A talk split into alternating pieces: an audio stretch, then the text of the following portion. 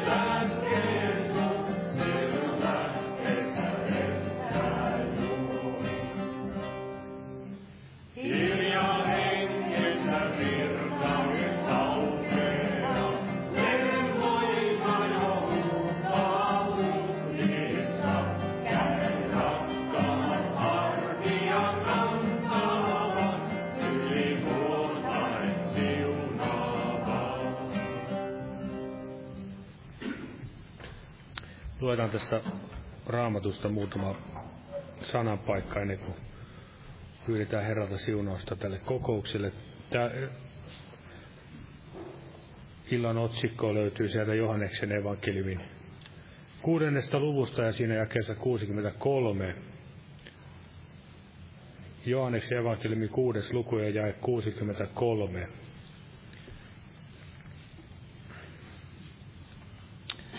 Henki on se, joka eläväksi tekee, ei liha mitään hyödytä. Ne sanat, jotka minä olen teille puhunut, ovat henki ja ovat elämä. Jeesuksen sanat olivat kaikki, tai ne ovat edelleenkin yhtä lailla voimallisia kuin silloinkin. Ne ovat tänäkin päivänä henki ja elämä sille, joka ne uskoo. Ja Jeesus sanoi tässä seitsemännessä luvussa tätä samaa Johanneksen evankeliumia, Johanneksen evankeliumi seitsemäs luku ja 38. Tämä voidaan vielä jakaa siitä 37, siitäkin tämä puolesta välistä. Jos joku janoaa, niin tulkoon minun tyköni ja juokoon. Joka uskoo minuun, hänen sisimmästään on, niin kuin Raamattu sanoo, juokseva elävän veden virrat. Kun me uskomme Jeesukseen, niin henki tekee, Jumalan henki tekee meidät sanan, sanan kautta eläväksi. Ja meissä myös puhkeaa nämä elämän veden lähteet, niin että mekin voimme viedä sinne, missä, minne Jumala meitä johdattaa, niin voimme olla näin lähteinä kuivassa maassa. Siihen Jumala on meidätkin kutsunut, että me voisimme kertoa muillekin ihmisille tästä pelastuksesta ja, ja siitä löytyy paljon tästä samasta ajatusta, kuinka henki on todella se, niin kuin siellä sanotaan, että jos me hengessä elämme, niin hengessä myös vaeltakaamme. Jos me hengen, mukaan vaellamme, niin silloin me emme vaella lihan tahdon mukaan, eli emme elä siinä synnissä, vaan tahdomme aina puhdistautua Jeesuksen veressä kaikesta synnistä ja saastaisuudesta. Ja täällä vanhassa liitossa vielä otan erään jakeen, mikä tässä tuli mieleen täältä Hesekielin kirjasta 36. luku. Tässäkin puhutaan hengestä ja Jeesuksen tai Jumalan sanoista. Hesekielin kirja 36. luku ja siitä jakeesta 25 muutama ja eteenpäin. Ja minä vihmon teidän päällenne puhdasta vettä, niin että te puhdistutte kaikista saastaisuuksistanne ja kaikista kivijumalistanne minä teidät puhdistan. Ja minä annan teille uuden sydämen ja uuden hengen minä annan teidän sisimpäänne. Minä poistan teidän ruumiistanne kivisydämen ja annan teille lihasydämen. Henkeni minä annan teidän sisimpäänne ja vaikutan sen, että te vaallatte minun käskyjeni mukaan, noudatatte minun oikeuksianne ja pidätte ne.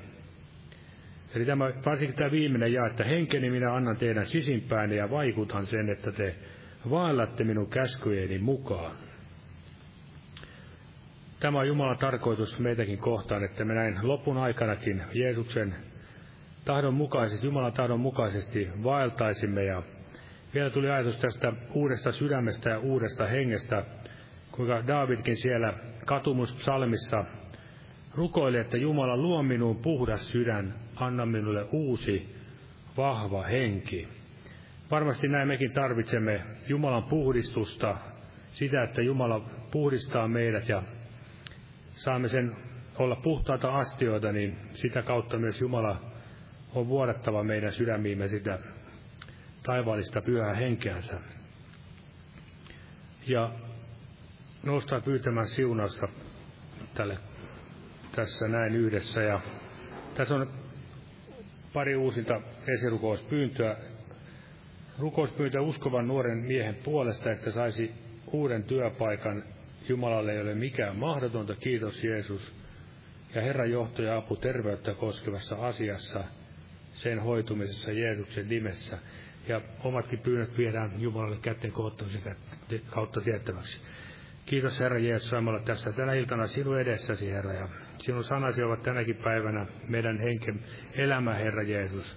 Kiitos, että sä todella voit vaikuttaa meissä sitä elämää ja uudistavaa voimaa Herra. Pyhän henkisiä sanasi kautta Herra, puhdistavaa ja uudistavaa ja näin Herra vahvistavaa virvoittavaa voimaa meille jokaiselle sanasi henkesi kautta. Kiitos Herra Jeesus ja Siunaa todella veljet, jotka tulevat tänne julistamaan sinun sanasi, opettamaan ja avaa sydämemme ja korvamme ja kuulemaan sinun sanasi, Herra, oikein ja että se saisi sulautua meissä jokaisessa ja muista näitä esirukouspyyntöjä, mitä tässä luettiin terveys, terveysasiassa ja tämän nuoren miehen työpaikka-asian puolesta. Ja myöskin, Herra, näet meidän omat pyyntömme tässä tänä iltana. Ja kiitos, että saat voimallinen vastaamaan näihin kaikkiin, Herra Jeesus. Ja todella siunaa myös tulevan viikon kokoukset vielä ja muista ma- maatamme ja kansaamme, Herra Jeesus, näillä vaikeina aikoina. Ja että mahdollisimman moni uskovainen heräisi ja mahdollisimman moni vielä ihminen saisi kääntyä pimeydestä valkeuteen, Herra Jeesus. Ja siunaa todella tätä kokousta ja kaikkia meitä nimessäsi. Aamen. Olkaa hyvä ja istukaa. Eli tässä nyt kokoukset menevät sillä tavalla, että huomenna on tämä evankeliointi-ilta ja perjantaina kello 19 rukouskokous ja myöskin sunnuntaina kello 18 on tämä, onko sitten herätyskokous kello 18 sunnuntai-iltana. Tervetuloa näihin tilaisuuksia. Muistetaan näitäkin rukouksissa, että Herra saisi olla täällä vahvistamassa ja virvoittamassa meitä. Ja lauletaan laulu 346, 346, 346 ja kannetaan samalla myös vapaaehtoinen uhrilahja Jumalan työn hyväksi. 346, kas lähde kirkas ja pohjaton. Jumala siunatko jokaisen uhrin antaja.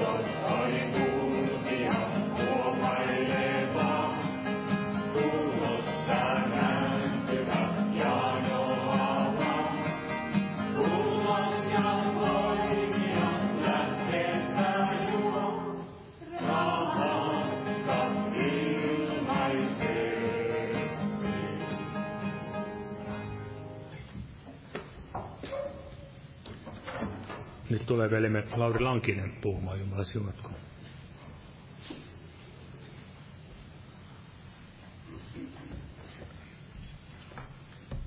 Rauhaa kaikille.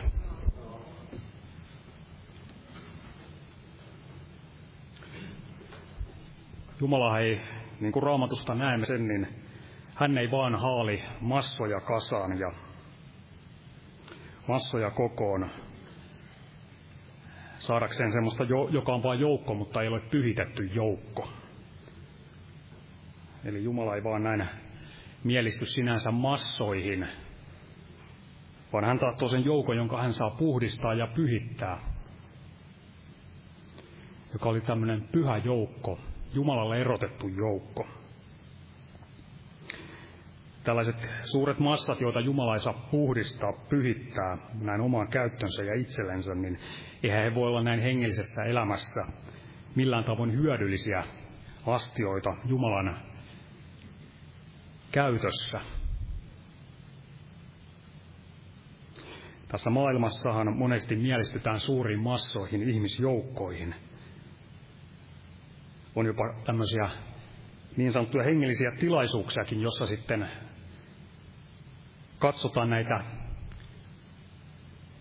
lukumääriä, massoja, ja ehkäpä jopa ajatellaan näin, että Jumala ikään kuin toimii ja liikkuu. Mutta kyllä tässä maailmassa niin näemme, että väkeä saadaan kasaan ja kokoon. Mutta se, mikä Jumalaa miellyttää, niin on, että hän saa joukon, joka, jonka hän saa näin puhdistaa, pyhittää ja näin asettaa siihen omaan käyttöönsä. Tällaisia Jumala etsii. Ja myös täältä raamatusta näemme sen, että tällaiset ihmiset, jotka Jumala on saanut todella vallata ja pyhittää, ja jotka ovat näin hänen pyhän henkensä johdossa, niin heidän kauttansa Jumala toimii. Ja toimii senkin näemme raamatusta, että hyvin vähäisenkin joukon näin numeraalisesti, jos katsomme, niin pienen joukon kautta voimallisesti, kun tämä joukko on sellainen, jonka hän on saanut näin vallata ja pyhittää. Ja, ja voimme sanoa, näin kulkee tässä Jumalan sanan suoraa viitottamaa tietä ja tässä Jumalan hengessä. Ja kuten tämä aihekin kuuluu tämä Johanneksen evankeliumi kuudes luku ja 63. Henki on se, joka eläväksi tekee, ei liha mitään hyödytä. Niin ei tämä ole mihinkään muuttunut tänä päivänä. Näin Jeesus sanoi ja sanoo edelleen ja sanoo myös, että ne sanat, jotka minä olen teille puhunut, ovat henki ja ovat elämä. Eli tässä myös Jeesus sitoo tämän tähän omaan sanaansa. Henki on se, joka eläväksi tekee, ei liha mitään hyödytä. Ja tämä Sakariaan kirjan, Sakariaan kirjan neljäs luku, jae kuusi, niin ei tämäkään ole mihinkään muuttunut. Näin Jumalan sana sanoo täällä. Ja hän lausui ja sanoi minulle näin. Tämä on Herran sana Serubaapelille näin kuuluva. Ei sotaväellä eikä voimalla, vaan minun hengelläni sanoo Herra Sebaot.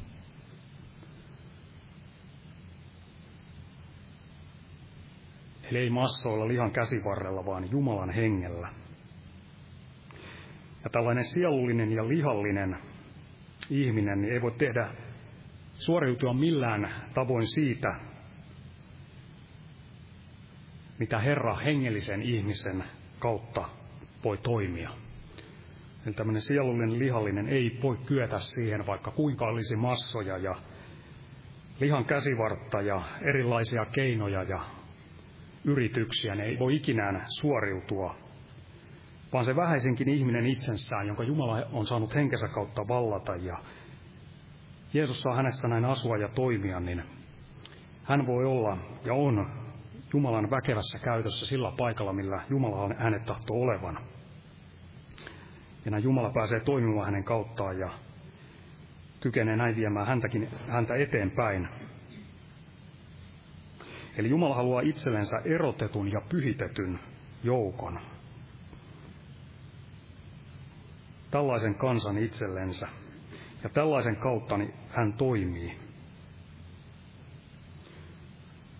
Ja sanan, Jumalan sana sen osoittaa. Esimerkiksi toinen kuningasten kirja, toinen kuningasten kirja luku kuusi,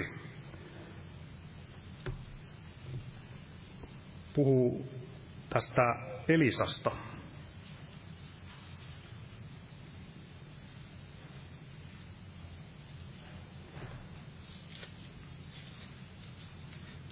Siellä vihollisen joukko ahdisti siellä ja oli siellä tehnyt tämmöisen piirityksen, mutta Elisan tilanne oli se, että hän näki hengen silmin.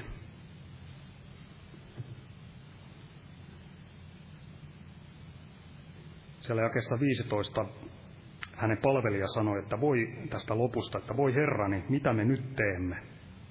Hän sanoi, Elisa sanoi näin, että älä pelkää, sillä niitä, jotka ovat meidän kanssamme, on enemmän kuin niitä, jotka ovat heidän kanssaan. Ja Elisa rukoili ja sanoi, Herra, avaa hänen silmänsä, että hän näkisi. Ja Herra avasi palvelijan silmät, ja hän näki ja katso.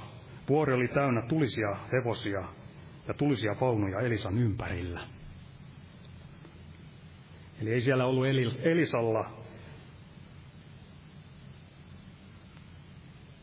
näin lihan käsivartta, kun hän siellä Herran johdossa vaalesi, vaan hän luotti Herraan ja siellä Herra kävi hänen edellänsä. Ja näissä kaikissa vihollisen juonissa, niin hän sai kulkea ja edetä Herrassa. Ja toinen tämmöinen esimerkki, jossa tämä tulee ilmi, niin on tämä tuttu Gideonin, Gideonin kanssa ollut joukko, jonka ei Gideon valinnut, vaan jonka Herra valitsi.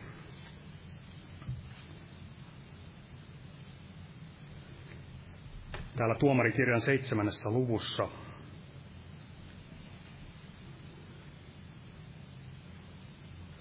ja neljä.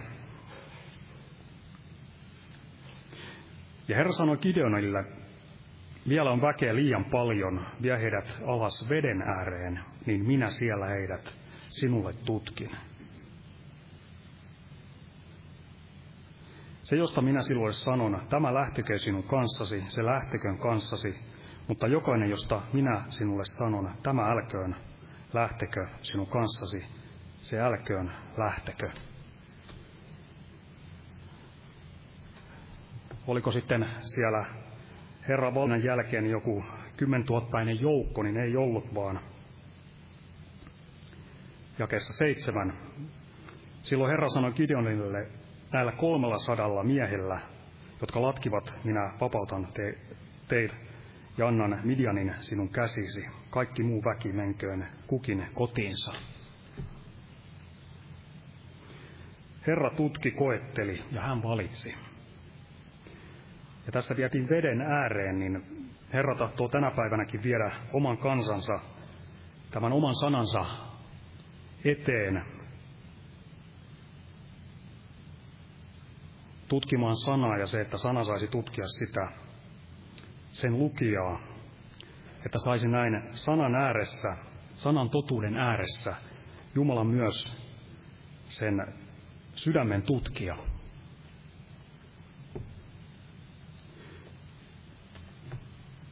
Salmissa 26.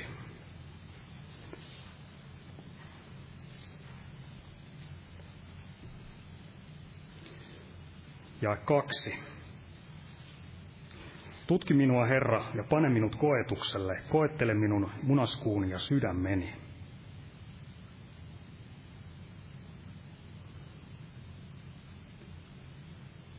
Herra tutkii ja hän koettelee. Ja millainen oli tämä joukko, tämä, joka siellä Gideonin, tämä 300 päinen joukko, niin sitähän ei Jumala lähtenyt keräämään mistään tämän maailman valojen ja metelin keskeltä, joita sitten tämä, tämä maailma ei ole, tai jolta ei tämä maailma ole jäänyt taakse, ja joka maailman kohinat ja sen valot niin seuraavat sinne taistelurintamalle. Jumala toki tahtoo tästä maailmasta itsellensä valita sen joukon, joka erottautuu tästä maailmasta. Mutta jos näin ei tätä tapahdu, niin emme voi viedä tätä maailmaa. Kukaan ei voi viedä sitä sinne hengelliselle taistelukentälle.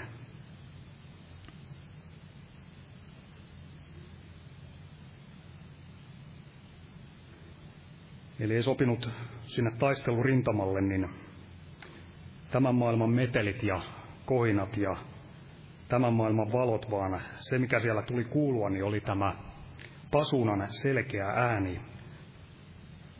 Ja se, mitä sinne kannettiin, niin oli tämä tyhjä astia, jonka, jossa oli tämä tuli.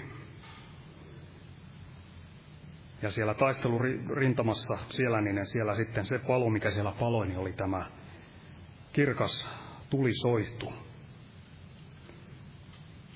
Ei tämän maailman sotkevat valot, vaan tämä tulisoihtu, joka oli siellä astiassa, joka näin tuli esille. Ja tänäänkään niin Jumala ei, ei hän, hänen tarvi lainata joukkojaan sinne omalle taistelurintamalle, vaan siellä on se joukko, jonka hän on saanut erottaa ja tämä olkoon se jokaisen Herran oma, joka on saanut näin uudesti syntyä, niin halu olla tällainen Herralle pyhitetty ja todellinen tämmöinen hengellinen taistelija todellisella, todellisella hengellisellä rintamalla.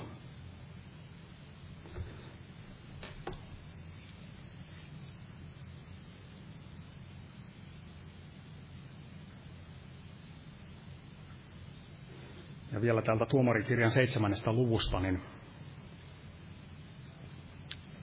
mitä sitten siellä tapahtui, kun tämä joukko niin lähti toimimaan. Ja 20. Se jaettiin kolmeen joukkoon, se 300-päinen joukko. Niin ne kolme joukkoa puhalsivat pasunoihin, murskasivat saviruukut, tempaisivat vasempaan kätensä tulisoidut ja oikeaan pasunat, puolsivat niihin ja huusivat Herran ja Gideonin miekka. Ja he seisovat kukin paikallaan leirin ympärillä, mutta leirissä kaikki joutuivat mutta leirissä kaikki juoksivat sekaisin, kirkuvat ja pakenivat.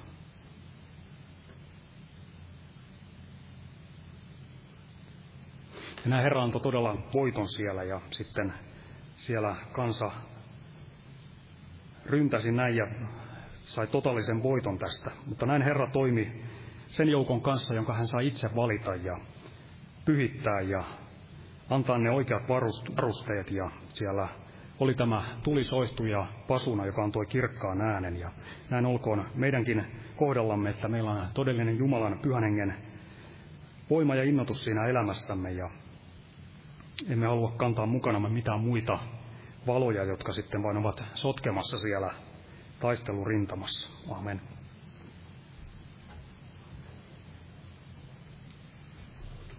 Amen. Ja lauletaan tähän väliin yksi laulu. Ja sen jälkeen tulee velme Petrus Leppänen puhumaan. Lauletaan tämmöinen laulu kuin 165, 165, rakkaudesta Jeesukseni laulaa. 165 ja velimme Petrus Leppänen tulee sitten jatkamaan tästä. Jumala siunatko.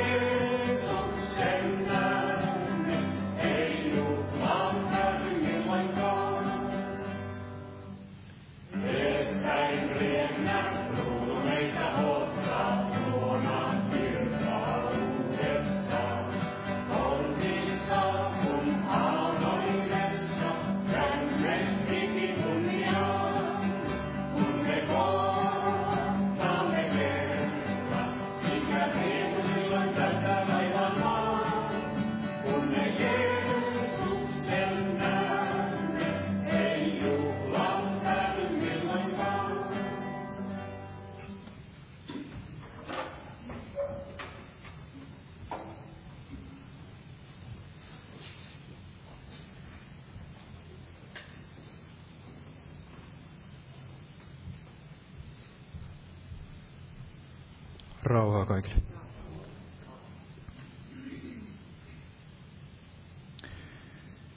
Tuli sellainen ydinajatus sydämelle, jos se voi näin sanoa, että hengellistä elämää ei voi elää muuta kuin hengellisesti. Kuulostaa itsestäänselvyydeltä, mutta monesti se ei kuitenkaan sitä ole. Eli me emme voi voittaa hengellisiä taisteluita muuta kuin näin hengellisesti. Eli siinä pyhän hengen voimassa ja näin Jumalan sanan, sanan näin kautta ja Jeesuksen kautta.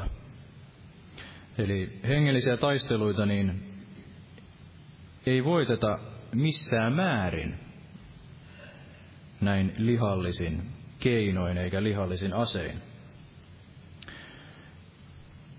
vaan se, että ihminen pelastuu, niin se on aina näin pyhän hengen työ ja Jumalan sanan työ näin kunkin ihmisen elämässä. Ja jos me tahdomme näin käydä niitä hengellisiä sotia ja voittaa näin ihmisiä sinne taivasten valtakuntaan ja iänkaikkiseen elämään, niin ne meidän sota-aseemme, ne eivät ole näin lihallisia. Eli minkälaisella ihmisen nerokkuudella ja kyvykkyydellä, niin ei ole siinä osaa eikä arpaa. Varmaan olen monesti sen sanonut, että omalla kohdallakin se oli juuri näin, eli ei ollut inhimillisesti viisas tai korkea-arvoinen, joka minulle näin ensimmäistä kertaa toi tämän elävän evankeliumin, vaan hän oli, jos nyt näin sallitaan, niin ehkä inhimillisesti pikemminkin kaikkea muuta, että ja hänen evankeliuminsa oli yksinkertainen. Hän sanoi, katso, Jumalan karitsa, joka pois ottaa maailman synnin. Ja enempää ei näin tarvittu, vaan tämä jäi elämään sydämeen ja sen tähden aloin näin lukemaan raamattua. Ja toisaalta tämä on näin vapauttava ja siunaava totuus. Eli evankeliumin työ ei ole näin meistä, meidän omista kyvyistämme ja siitä erinomaisuudesta kiinni, vaan se, mihin Jumala meidät kutsuu ja asettaa, niin hän myöskin antaa siihen sen voiman ja kyvyn. Ja usein hän asettaakin meidät juuri sellaiselle paikalle, missä me emme ole näin maailman silmissä juurikaan mitään. Koska Jumalan tarkoitus ei ole näin kirkastaa meidän nimeämme, vaan se oma pyhä nimensä. Jeesuksen, Kristuksen nimi. Ja sen tähden, jos me tahdomme elää tätä hengellistä elämää, niin meidän on näin luovuttava siitä itsestämme. Ja sehän ei tarkoita sitä, että me ikään kuin tyystin unohdamme itsemme ja ikään kuin meistä tulee sellaisia persoonattomia, jonkunlaisia hengellisiä robotteja. Ei vaan Jumala käyttää meitä juuri sellaisena kuin me olemme – Hänellä on se oma paikkansa meille siinä Kristuksen ruumissa ja tässä Jumalan valtakunnan työssä, jossa hän käyttää meitä sellaisena kuin me olemme, niin että talentteineen ja leivisköineen, mitä hän on meille näin suonut tässä elämässä. Ja tietenkin paras esimerkki hengellisestä elämästä on näin meidän Herramme Jeesus Kristus itse. Ja tuli sydämeen lukea tästä psalmista 22. Luen tästä psalmista 22. Melko pitkän pätkän. Minulla ei ole tässä kuin kolmesta raamatun paikasta vähän pidempi pätkä ja katsotaan, Otanko edes jokaisesta niistä vai päädymmekö vain sitten tutkimaan tätä psalmia 22. Otan tästä ihan alusta, psalmi 22. Ihan alusta. Veisuu johtajalle veisata kuin a- aamuruskon peura, Daavidin virsi. Jumalani, Jumalani, miksi minut hylkäsit? Miksi olet kaukana, et auta minua, et kuule valitukseni sanoja? Jumalani, minä huudan päivällä, mutta sinä et vastaa, ja yöllä, enkä voi vaieta. Ja kuitenkin sinä olet pyhä, jonka istuin on Israelin kiitosvirten keskellä. Meidän isämme luottivat sinuun, he luottivat, ja sinä pelastit heidät. He huusivat sinua ja pelastuivat. He luottivat sinuun, eivätkä tulleet häpeään. Mutta minä olen mato enkä ihminen, ihmisten pilkka ja kansan hylky. Kaikki, jotka minut näkevät, pilkkaavat minua levittelevät suutansa, nyökyttävät ilkkuen päätään. Jätä asiasi Herran haltuun, hän vapahtakoon hänet, hän pelastakoon hänet, koska on hänen mielistynyt.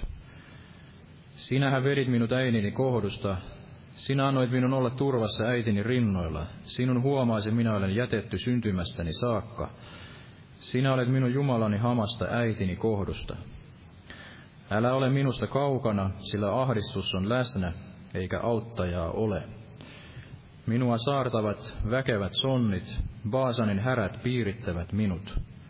Avaavat kitansa minua vastaan, niin kuin raatelevat kiljuvat leijonat. Niin kuin vesi minä olen maahan vuodatettu. Kaikki minun luuni ovat irti toisistansa. Minun sydämeni on niin kuin vaha. Se on sulanut minun rinnassani. Minun voimani on kuivettunut kuin saviastiain siru, ja kieleni tarttuu suuni lakeen, ja sinä lasket minut alas kuoleman tomuun, sillä koirat minua piirittävät. Pahain parvi saartaa minut, minun käteni ja jalkani, niin kuin jalopeurat. Minä voin lukea kaikki luuni, he katselevat minua ilkkuen. He jakavat keskenänsä minun vaatteeni ja heittävät minun puustani arpaa. Mutta sinä, Herra, älä ole kaukana, sinä minun väkevyyteni, riennä avukseni. Vapahda minun sieluni miekasta, minun ainokaiseni koirain kynsistä. Pelasta minun jalopeuran kirasta, villihärkäin sarvista. Vastaa minulle. Minä julistan sinun nimeäsi veljilleni, ylistän sinua seurakunnan keskellä. Te, jotka pelkäätte Herraa, ylistäkää häntä, Kunnioittakaa häntä, kaikki Jaakobin siemen, kaikki Israelin siemen, peljätkää häntä. Sillä hän ei halveksi kurjan kärsimystä, ei katso sitä yleen, eikä kätke häneltä kasvojansa, vaan kuulee hänen avuksi huutonsa. Ja tiedämme, että tämä psalmi kuvaa näin näitä Kristuksen kärsimyksiä siellä ristillä –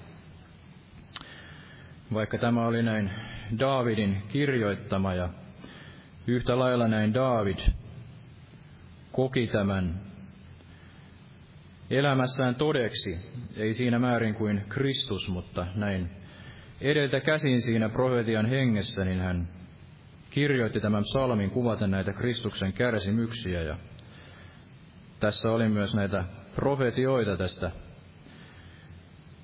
Jeesuksesta, että he jakavat keskenänsä minun vaatteeni ja heittävät minun puustani arpaa, niin kuin kävi toteen. Ja ajattelin sitä, kuinka Kristus todella luopui näin itsestään. Eli Raamattu sanoi, että hän otti tämän orjan muodon, nöyryytti itsensä ja otti tämän orjan muodon. Näin itse Jumalan poika, joka todisti näin itse, että Ettekö te tiedä, että minä voisin kutsua näin 12 legioonaa enkeleitä näin itseänsä puolustamaan, sotimaan hänen puolestaan. Mutta kuinka sitten nämä kirjoitukset kävisivät toteen? Jeesukselle tärkein oli se, että hän täytti sen isän tahdon.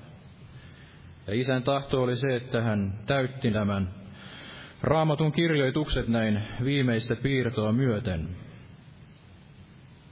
ja joka huipentui siellä ristin kuolemaan, jossa hän antoi sen elämänsä näin ystävänsä puolesta.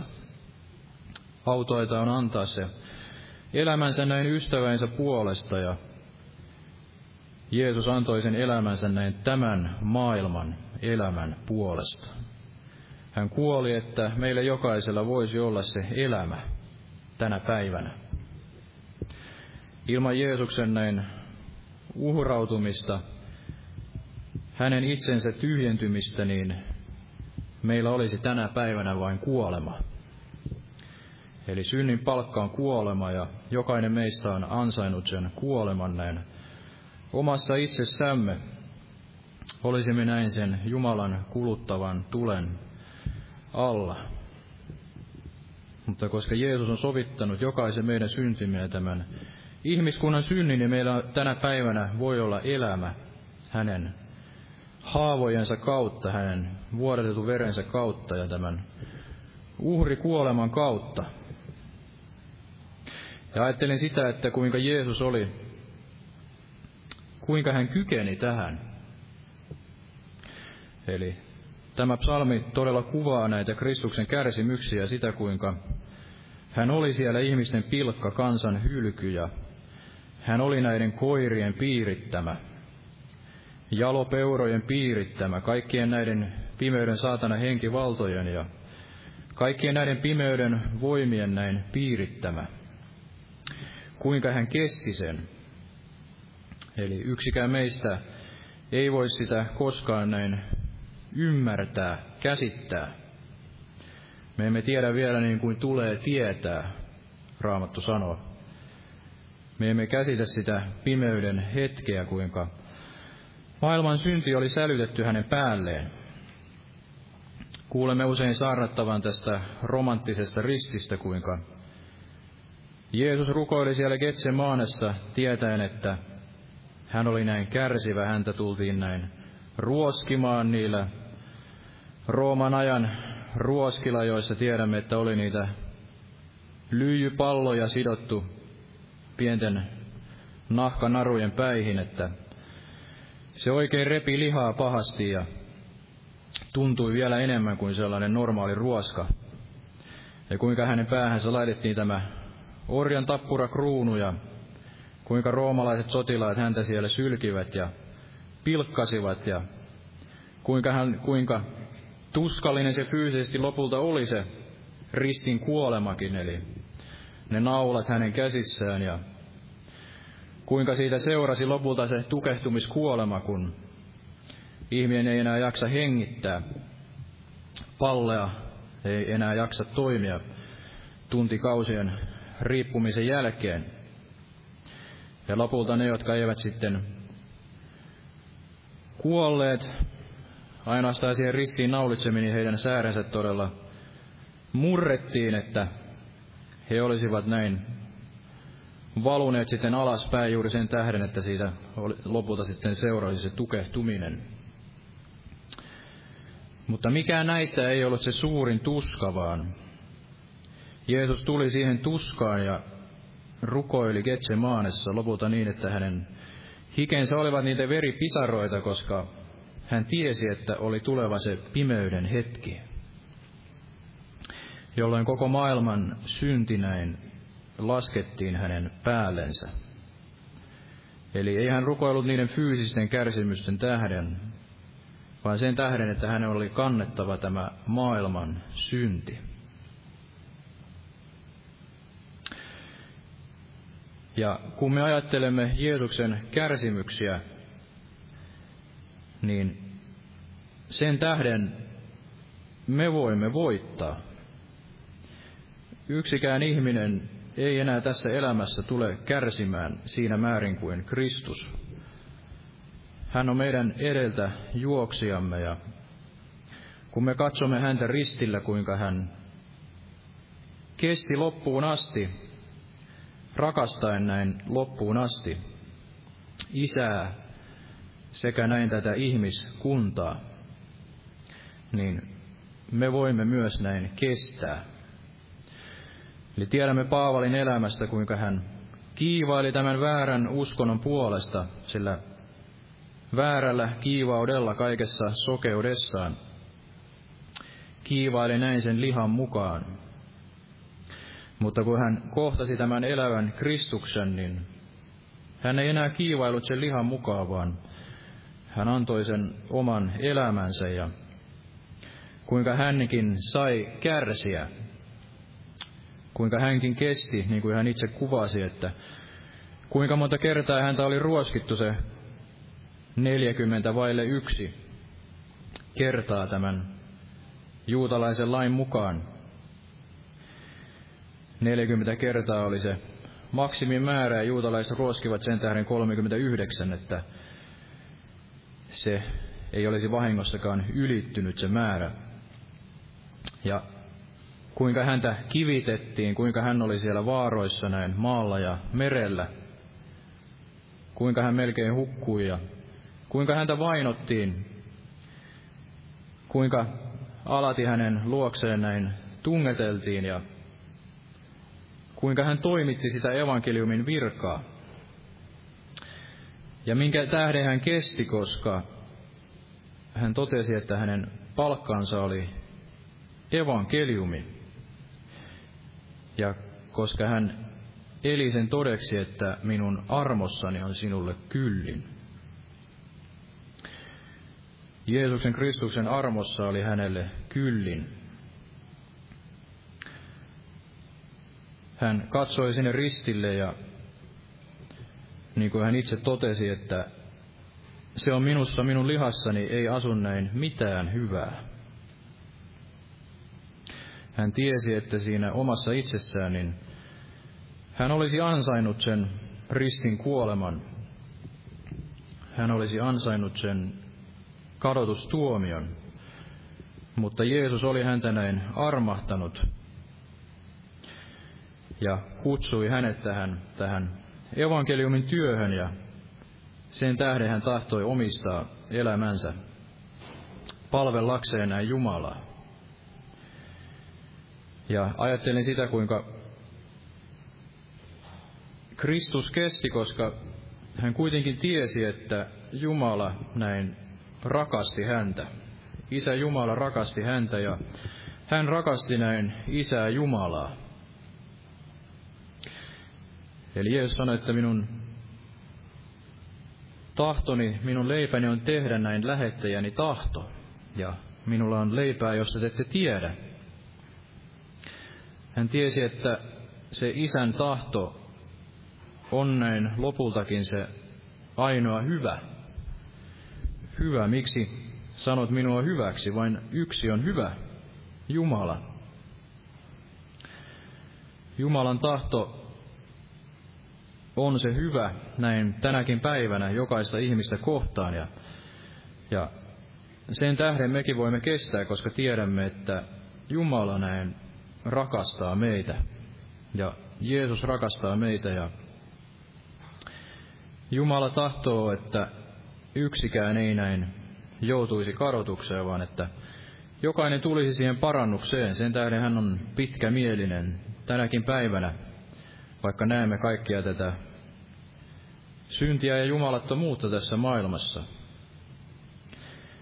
Ja sen tähden mekin voimme kestää, koska tiedämme, että Jumala näin rakastaa meitä ja Jumala näin rakastaa edelleenkin tätä maailmaa ja tahtoisi, että sielut tulisivat näin hänen luokseen. Tulkaa minun luokseni, että te työtä tekeväiset ja raskautetut, niin minä annan teille levon.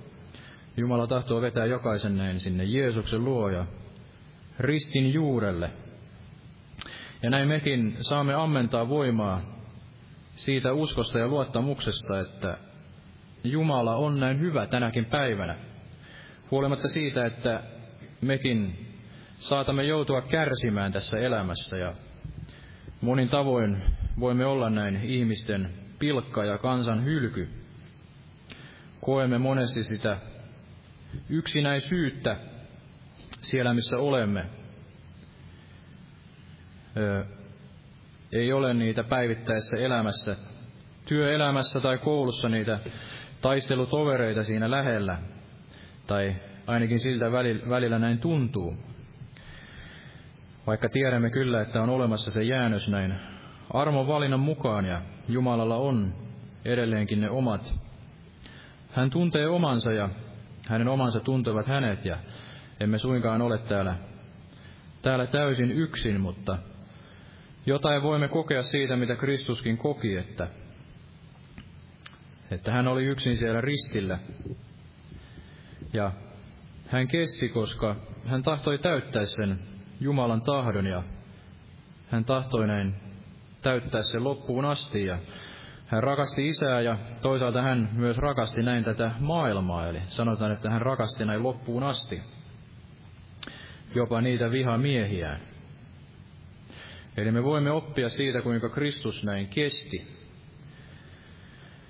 näin rakastamalla itsekin näin Jumalaa kaikesta sydämestä, kaikesta mielestä, kaikesta sielusta ja ymmärryksestä ja rakastamalla myöskin näin lähimmäistämme niin kuin itseämme. Tässä on näin laki ja profeetat. Ja en tiedä kuinka moni ajattelee tätä psalmia niin päin, että niin kuin täällä puhuttiin tästä Jumalan rakkaudesta, en ajatellut siitä näin puhua täysin, mutta kun me puhumme evankeliumista ja Jeesuksesta, niin päädymme myös väistämättä aina siihen, että kuinka paljon Jumala näin maailmaa rakasti. Ja jos me luemme tätä psalmia näin isän silmin, kuinka isä näki näin Jeesuksen kärsivän siellä ristillä. Jeesus vertauskuvallisesti oli tämä yksi vuotias karitsa, puhdas, tahraton, virheetön, kuvaten sitä viattomuutta. Ja jos ajattelemme, että meidänkin tulisi antaa oma lapsemme näin tämän maailman raadeltavaksi, oma pienokaisemme, tälle pahan vallalle, synnin, näiden pimeyden valtojen näin vietäväksi ja raadeltavaksi, niin voimme ymmärtää jotain siitä isän rakkaudesta, eli niin on Jumala maailmaa rakastanut, että hän antoi tämän ainokaisen poikansa. Hän todella antoi hänet näin sinne ristille, jokaisen meidän tähden. Hän oli siellä näin pimeyden valtojen näin piirittämä, raatelema. Ja kuinka isä joutui sälyttämään sen synnin poikansa päälle. Tuli se hetki, jolloin hän ei ikään kuin katsonut poikansa puoleen, vaan hän joutui sälyttämään sen kaiken syntitaakan hänen päällensä. Ja tuli se pimeyden hetki. Ja senpä tähden niin Jumala, Jumalan ei tarvitse sitä toistamiseen tehdä tässä ajassa, vaan se velka on maksettu ja synti on maksettu ja se hirvittävä tuomio, niin se on maksettu. Ja sen tähden jokainen, joka on näin kätketty Kristukseen, niin voi olla varma siitä, että Isä Jumala ei häntä koskaan enää näin hylkää. Ei edes silloin, kun me lankeamme, niin velka on maksettu. Jos me tahdomme tehdä näin parannuksen ja tulla hänen luokseen, niin hän ottaa meidät vastaan niin kuin hän otti vastaan tämän tuhla ja pojan. Eli armo, siellä missä synti on suureksi tullut, niin siellä armo on tullut näin ylenpalttiseksi. Ei hän hylkää meitä, eikä jätä meitä. Me emme joudu kärsimään sitä tuomiota meidän syntiemme tähden, edes silloin kun me epäonnistumme tässä elämässämme, jos me tulemme näin sinne Jeesuksen luo, näin vilpittömällä sydämellä, tahdomme tehdä parannuksen, niin hän ottaa meidät jälleen näin vastaan, koska se synti on maksettu ja velka on maksettu jokaisen meidän näin puolestamme. Jumala näin murskasi oman poikansa, niin kuin se kirjaimellisesti menee. En ota sitä sieltä Jesajan kirjasta, mutta niin siellä sanotaan, alkukieli sanoo, että hänet murskattiin näin kahden myllyn kiven väliin. Hänet murskattiin näin palasiksi.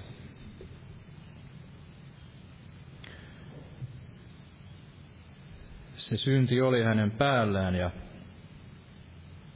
sellainen oli se isän rakkaus ja se isän luopuminen omasta pojastaan näin, näin hetkeksi tämän synnin tähden. Kunnes Jeesus sitten kuolemalla, näin kuoleman voittia, nousi sieltä kuolleista ja isä hänet näin korotti jälleen sinne oikealle puolelle, missä hän on tänä päivänä. Näin edellä juoksi Jana ja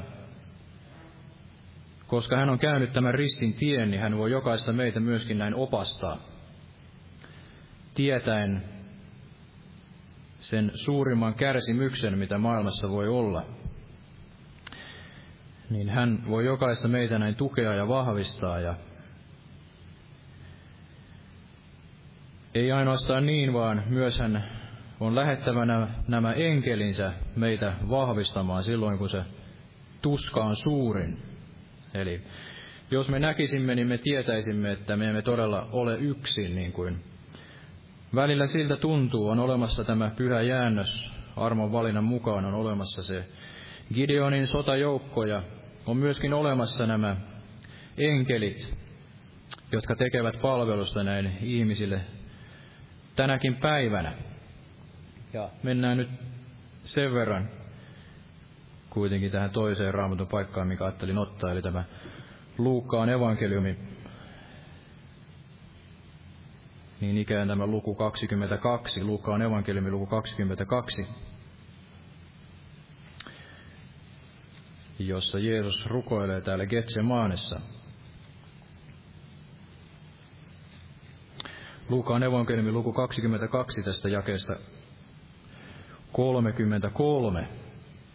Luukas 2.2 ja 33. Niin Simon sanoi hänelle, Herra, sinun kanssasi minä olen valmis menemään sekä vankeuteen että kuolemaan. Mutta hän sanoi, minä sanon sinulle, Pietari, ei laula tänään kukko ennen kuin sinä kolmesti kiellät tuntevasi minua. Ja hän sanoi heille, kun minä lähetin teidät ilman rahakukkaroa ja laukkua ja kenkiä, puuttuiko teiltä mitään? He vastasivat, ei mitään. Niin hän sanoi heille, mutta nyt, jolla on kukkaro, ottakoon sen mukaansa, niin myös laukun, ja jolla ei ole, myyköön vaippansa ja ostakoon miekan. Sillä minä sanon teille, että minussa pitää käymän toteen tämän, mikä kirjoitettu on. Ja hänet luettiin pahan tekijän joukkoon, sillä se, mikä minusta on sanottu, on täyttynyt. Niin he sanoivat, Herra, katso, tässä on kaksi miekkaa. Mutta hän vastasi heille, riittää. Ja hän meni ulos ja lähti tapansa mukaan Öljymäelle, ja hänen opetuslapsensa seurasivat häntä. Ja tultuaan siihen paikkaan hän sanoi heille, rukoilkaa, ette te joutuisi kiusaukseen. Ja hän vetäytyi heistä noin kivenheiton päähän, laskeutui polvilleen ja rukoili, sanoen, Isä, jos sinä tahdot, niin ota pois minulta tämä malja, älköön kuitenkaan tapahtuko minun tahtoni, vaan sinun. Niin hänelle ilmestyi taivaasta enkeli, joka vahvisti häntä. Ja kun hän oli suuressa tuskassa, rukoili hän yhä hartaammin, ja hänen hikensä oli niin kuin veripisarat, jotka putosivat maahan. Ja kun hän nousi rukoilemasta ja meni opetuslastensa tykö, tapasi hän heidät murheen tähden nukkumasta. Niin hän sanoi heille, miksi te nukutte? Nouskaa ja rukoilkaa, ettette joutuisi kiusaukseen. Ja niin edelleen. Eli kun Jeesus oli siinä suurimmassa tuskassa, niin enkeli tuli ja vahvisti häntä ja niin on myöskin meidän elämässämme, että on niitä esirukoilijoita ja on varmasti myös näitä taivaan enkeleitä, jotka tekevät näin palvelusta silloin, kun se meidän taistelumme on näin kuumin. Ja meillä ei todella ole taistelu näitä verta ja lihaa vastaan, vaan näin näitä pimeyden henkivaltoja vastaan. taivaan avaruuksissa. Ja niitä taisteluja ei voiteta muulla tavoin kuin Jeesuksen esimerkin mukaan, eli hän väkevillä huudoilla ja kyynelillä näin uhrasi rukouksia sille, joka voi hänen sielunsa näin kuolemasta pelastaa. Ja niinä hetkinä isä tulee ja vahvistaa ja puhuu ja näyttää ne tulevaiset ja kertoo meille, mitä meidän pitää tekemään. Ja vahvistaa meitä näin, näin kaikin tavoin. Ja tämä on se, mitä sielun vihollinen tahtoo meiltä riistää, niin kuin oli näiden opetuslastenkin kohdalla, että murheen tähden he nukkuivat. Ja murheen tähden, alakulon tähden ja kaiken tämän jumalattomuuden tähden, niin monet, monet meistäkin vaipuvat siihen hengelliseen uneliaisuuteen ja me menetämme sen terävän näkökyvyn ja tämän uskon ja rohkeuden. Tätähän se sielu vihollinen tahtoo tehdä. Mutta kun me katsomme Kristukseen, niin me saamme jälleen näin uutta voimaa ja muistamme sen, että Jumala on edelleenkin se ainoa tosi Jumala, joka näin kuulee rukoukset. Eli eivät jää yhdetkään niistä meidän huokauksistamme näin hänen kuulematta, niin kuin oli siinä psalmissa 22, että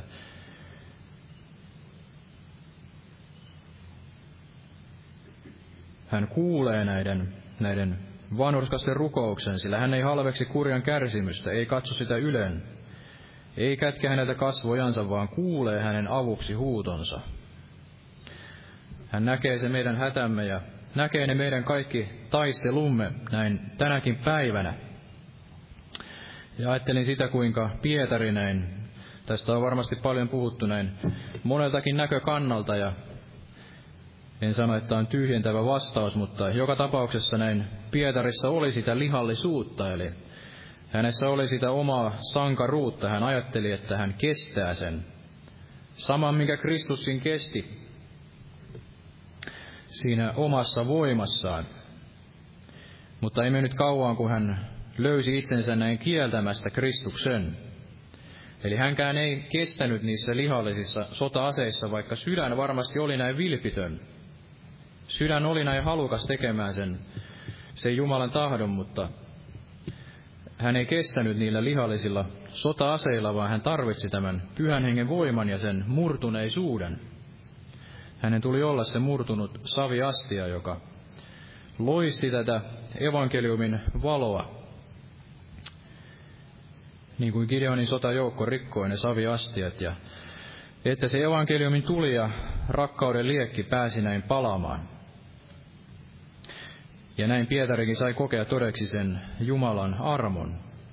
Eli vaikka hän kolmesti kielsi, niin Jeesus kuitenkin hänet armahti ja kutsui hänet jälleen siihen evankeliumin työhön. Ja silloin hänestä vasta tuli tämä todellinen Jeesuksen sotaurho, kun hän kävi sitä sotaa näin siinä hengen voimassa ja luettaen tähän Jumalan armoon ja laupeuteen. Ja näin mekin saamme tehdä tänä päivänä, luottaen siihen, että se ei ole meistä itsestämme näin kiinni, vaan kuta vaikeammaksi aika menee, niin sitä enemmän Jumala on myöskin antava sitä voimaa. Se on näin. Oli varmaan joskus kertonut tämän Koriten buumin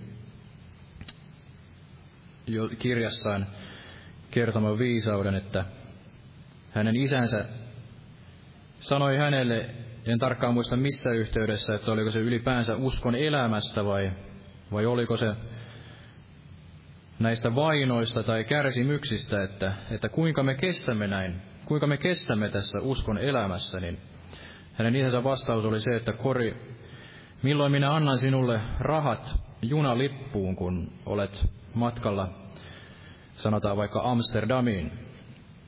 Onko se kahta viikkoa aiemmin vai viikkoa aiemmin vai kahta päivää aiemmin vai onko se sinä samana päivänä? Ja Kori vastasi, että sinä samana päivänä. Ja näin se on myöskin meidän laita, että Jumala ei anna henkeä mitalla, mutta hän ei myöskään sitä ikään kuin anna turhaan. Eli ei hän anna sitä henkeä sellaisiin asioihin, mitä me itse tahdomme näin tehdä. Ja jos me tahdomme siinä omassa voimassamme ja ikään kuin itse itsemme kutsuen johonkin hengelliseen tehtävään tai virkaan, niin toimittaessa Jumalan valtakunnan työtä, ei hän, ei hän anna meille sitä voimaa tällaiseen, vaan hän antaa meille voiman juuri siihen, mihin hän on itse meidät näin kutsunut, ja hän antaa sen voiman juuri siinä oikeana hetkenä. Ja niinpä hän on vahvistava meitä näin joka päivä, ja kuta vaikeammaksi se aika menee, niin sitä enemmän hän on antava tätä pyhän hengen näin voimaa. Olen siitä varma ja olen siitä kuullut näin myös monia todistuksia muun muassa näiden kärsineiden Kiinan kristittyjen näin, näin todistamana, kuinka he ovat kestäneet siellä vankilassa ja erilaista kidutusta ja juurikin sitä pilkkaa ja häpeää ja kuinka Jumalan pyhä henki on tullut heitä vahvistamaan niissä yliinhimillisissä kärsimyksissä. Ja meidän ei tarvitse ikään kuin mennä näin pitkälle tällaisessa ajattelussa, vaan, vaan tahdon sanoa sitä, että, että Jumala antaa meille sen voima juuri tänä päivänä näissä meidän, meidän omissa näin taisteluissamme. Eli, eli meillä ei välttämättä ole tällaista ulkonaista ahdistusta, mutta tämä maailma näin meitä ahdistaa ja Niinhän sanotaan, että nämä Kiinan kristityt rukoilivat, en tiedä rukoilevatko enää, mutta sanotaan, että rukoilivat, että Herra varjelisi näin länsimaiden kristityt tältä maailmalta. Eli meidän kiusauksemme tänä päivänä on tämä maailma.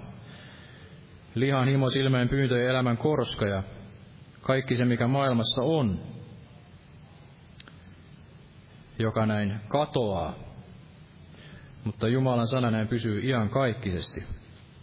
Eli meillä on se suuri taistelu näin varjella se sydämemme ja pitämäsi mielellämme ja sydämenemme puhtaana, että voisimme olla näin, näin erotettuja hänelle.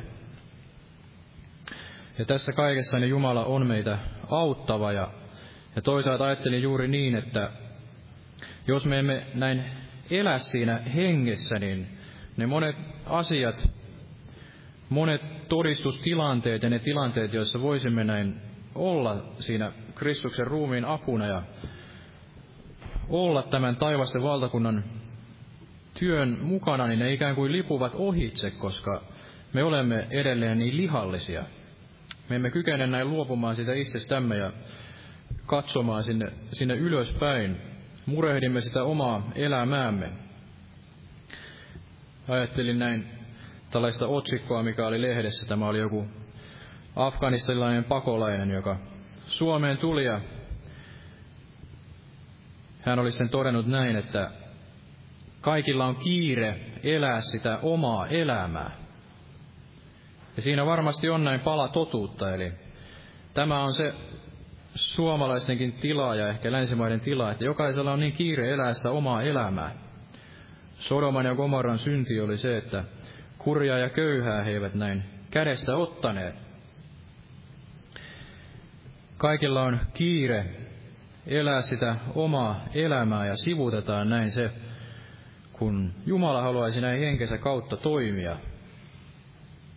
Ja syitä siihen voi olla tietenkin monia. Voi olla myös näin murheen tähden, eli ne elatuksen murheet ja murheet tämän jumalattomuuden tähden, mutta, mutta Jumala voi näissä kaikissa meitä näin auttaa ja vahvistaa, että me voisimme näin nähdä Kristuksen ja sitä kautta voisimme myöskin näin, näin osoittaa tätä ristiä ja Kristusta tälle, tälle maailmalle ja voisimme olla näin täynnä sitä henkeä kaiken sitten tämän, tämän lihallisuuden sijaan.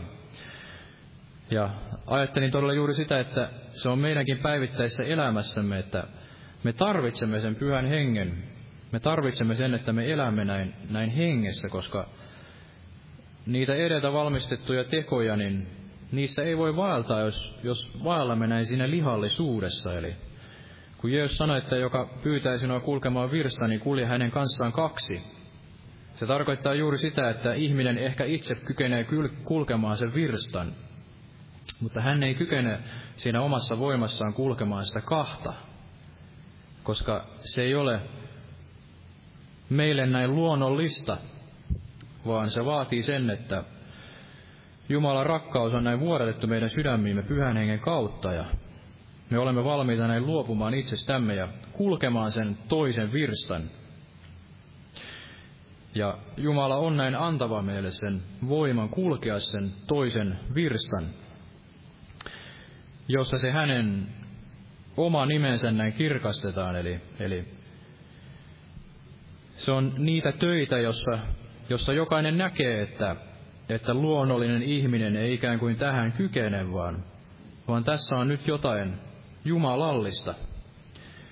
On jotain sellaista, joka murtaa ja jää näin sinne ihmisen sydämeen. Hän näkee siinä jotain erilaista kuin tässä maailmassa on. Ja näin se Jumalan hyvyys, rakkaus vetää näin parannukseen. Eli tähän ei kykene kukaan, joka vaeltaa jossain uskonnossa ja tällaisessa luonnollisessa tilassa, vaan siihen tarvitaan se, että me elämme näin Kristuksen kautta ja tässä hengessä ja rakastamme näin Isää Jumalaa ja Jeesusta ja rakastamme näin, näin lähimmäistämme. Ja silloin Jumala antaa meille tämän voiman ja ajattelin sitä, kuinka Pietarikin sitten, hän saarneli siellä ensimmäisenä helluntana ja hän yhtä lailla koki sen todeksi, että enkeli tuli ja vahvisti häntä, kun hän vapautui sieltä vankilasta. Ja tiedämme, että monesti on todettu se, että hän, hän nukkui siellä vangin vartioiden keskellä, kuinka, kuinka se oli mahdollista. Mahdollisesti hän oli kokeva sen kuoleman seuraavana päivänä tai jotain muuta näin rangaistusta, inhimillistä kärsimystä, mutta hän kykeni kuitenkin siellä näin nukkumaan. Kykeni olemaan rauhallisella mielellä, koska hän luotti tähän Jumalan armoon ja siihen, että Jumalan tahto joka tapauksessa oli se hyvä. Ja näin enkeli tuli ja vahvisti häntä ja vapautti hänet näin ihmeellisellä tavalla, tällaisella suurella ihmeellä sieltä kahleista ja vankilasta, jopa niin, että kun hän sitten esittäytyi siellä opetuslapsille, niin he eivät, olleet, he eivät olisi uskoneet, että se oli näin Pietari. Eli Jumala näin meidänkin elämässämme tahtookin tehdä niitä asioita, joissa ihmiset näkevät, että tämä ei ole mahdollista. Tämä ei ole näin inhimillisesti mahdollista, vaan, vaan tässä on jotain jumalallista. Ja näin he näkevät, että, että se on Jumala, joka toimii ja hän elää näin, näin tänäkin päivänä ja tahtoo vetää näin ihmisiä parannukseen ja pelastukseen.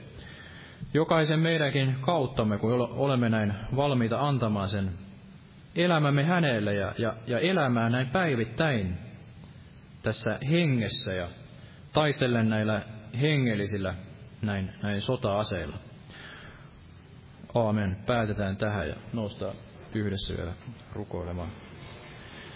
Kiitos Herra Jeesus, tänä päivänä Jeesus, sinun armahtavasta laupeudesta Jeesus. Kiitos, että sinä olet todella täyttänyt sen työn Jeesus. Tänä päivänä meillä on se avoin lähde kaikkia syntiä ja saastaisuutta vastaan Jeesus. Meillä on se pääsy sinne kaikkein pyhimpään Jeesus. Saamme huutaa sinun puoleesi Jeesus. Tarttua alttarin sarviin Jeesus. Ja sinä kuulet meidän rukouksemme, näet meidän hätämme, näet meidän tuskamme ja ahdistuksemme tänäkin päivänä Jeesus. Näet Jeesus tämän pilkatun lauman Jeesus, mutta sinä olet näin meitä vahvistava ja lujittava Jeesus. Aina aina sinne sinun tulemuksesi päivään asti, Jeesus. Kiitos, että olet meidän kanssamme näin kaikki päivät maailman loppuun asti, Jeesus. Ja anna meidän antaa se elämämme näin alttarille, Jeesus. Pyhäksi otolliseksi uhriksi, Jeesus. Emme kiinnittäisi katsettamme näin itseemme, Jeesus, ja tähän maailmaan, Jeesus, vaan sinun, Jeesus, että voisimme olla näin valona ja suolana maailmassa ja toimittaa sitä tehtävää, johon jokaisen meidät olet varmasti näin kutsunut ja voillut, Jeesus. Tämänkin seurakunnan, Jeesus. Muista meidän lapsiamme, meidän läheisiämme, Jeesus.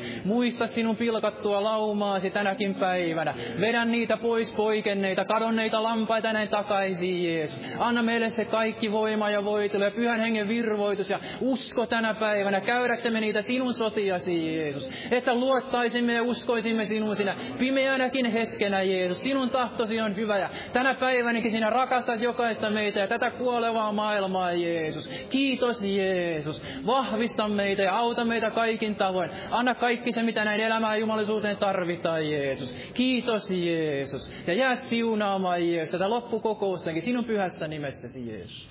Kiitos, Jeesus. Istukaa, olkaa hyvä. Joo, kiitos Herralle näistäkin sanoista, mitä saatiin kuulla tänään. Lauletaan vielä lopuksi yhteinen laulu. Vihoista laulu numero 637. 637. Täältä puolehen ylhäisen maan. Jumala siunatko jokaista.